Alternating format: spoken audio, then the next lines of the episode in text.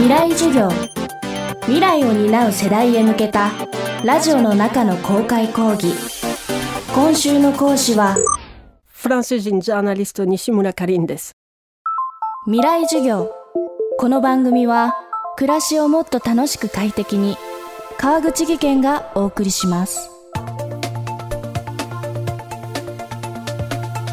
今週の講師はジャーナリストの西村カリンさん。フランス・ブルゴーニュに生まれ、フランスのテレビ局で技術部長を経験した後、1997年に来日。現在は通信社の記者、そしてジャーナリストとして今の日本の姿をフランスに伝えています。昨年出版された夫である日本人漫画家ジャンポール・ニシさんによる作品、私はカレン、日本に恋したフランス人では、カリンさんが日本に来るまでのいきさつや、フランスとは異なる日本の生活習慣に戸惑い、溶け込んでいく姿が描かれています。今週はそんな西村カリンさんによる日常のさまざまな風景に見る日本とフランスの比較文化論、そして西村カリンさんがそれでも日本に住む理由というテーマでお送りしていきます。未来授業1時間目、テーマは学校で重んじられる議論というコミュニケーション。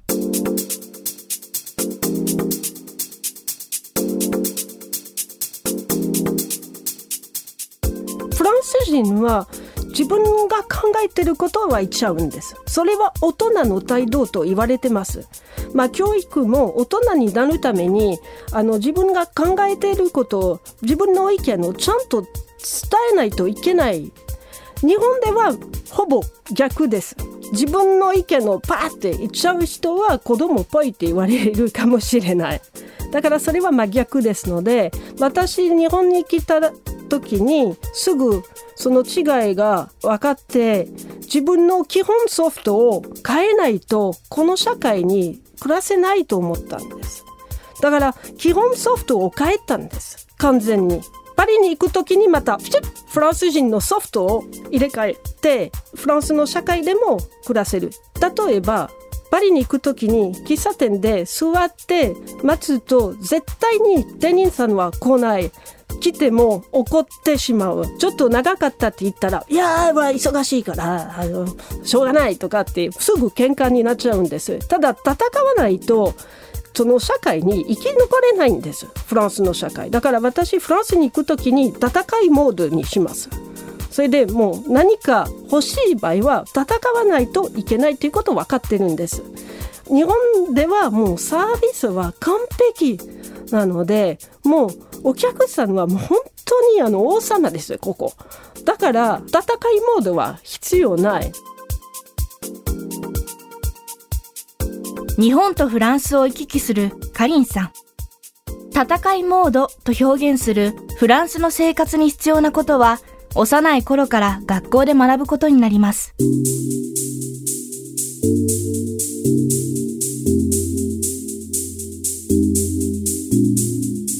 フランスの学校と日本の学校の違い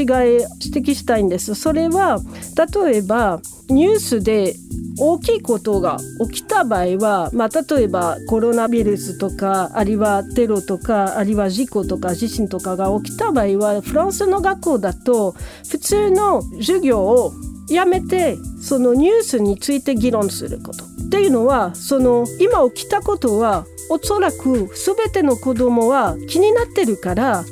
今こそ議論しないといけない。授業は算数とか国語とか明日でも明後日でも1ヶ月後でもできる、変わらないので、それは。ただ今起きたことは全ての子どもに気になってるからこそ議論しないといけない。それは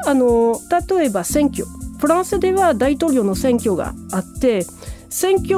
の時に国が変わるかもしれない、政策が変わるかもしれない。その子どもにもいい影響と悪影響を与える可能性もありますので、その選挙について議論する。それはタブーではない。政治のことはタブーではない。家庭でもタブーではない。むしろ日常生活に重要なことなので、それについて国語算数はもちろん重要ですが、選挙も重要です。特に選挙とかについての議論すると、先生は例えば何かの政策についてこれは正しいこと、これは正しくないって言えないんです。だから目的は自分の意見をちゃんと言うことです。それで他人の意見を聞くこと、それで自分はもう強く思ってたことをちょっと他人の意見を聞くと、あ、私は間違ってた可能性もありますし、あとは先生が言ってることを正しいことと思わないように先生が議論してます。っていうのは先生が大人だから正しいっていうことじゃなくて、先生が言ってることも嘘であるかもしれないし、正しくないことであるかもしれないし、間違ってる判断であるかもしれないし、それは言ってもいいんです。だから我々フランス人はカルテジアンって言います。デカルトの哲学、大事なのは聞くこと、見たことは正しくないかもしれない、疑いを持つのは大事であることです。未来授業、今週の講師はジャーナリストの西村かりんさん。今日のテーマは学校で重んじられる議論というコミュニケーションでした。明日は街のあちこちで見られるフランス流のコミュニケーションについて伺っていきます。未来授業、明日も西村かりんさんの授業をお届けします。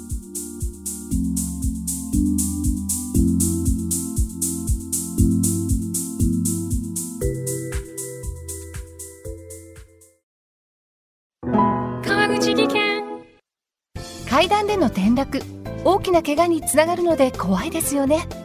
足元の見分けにくい階段でもコントラストでくっきり白いスベラーズが登場しました。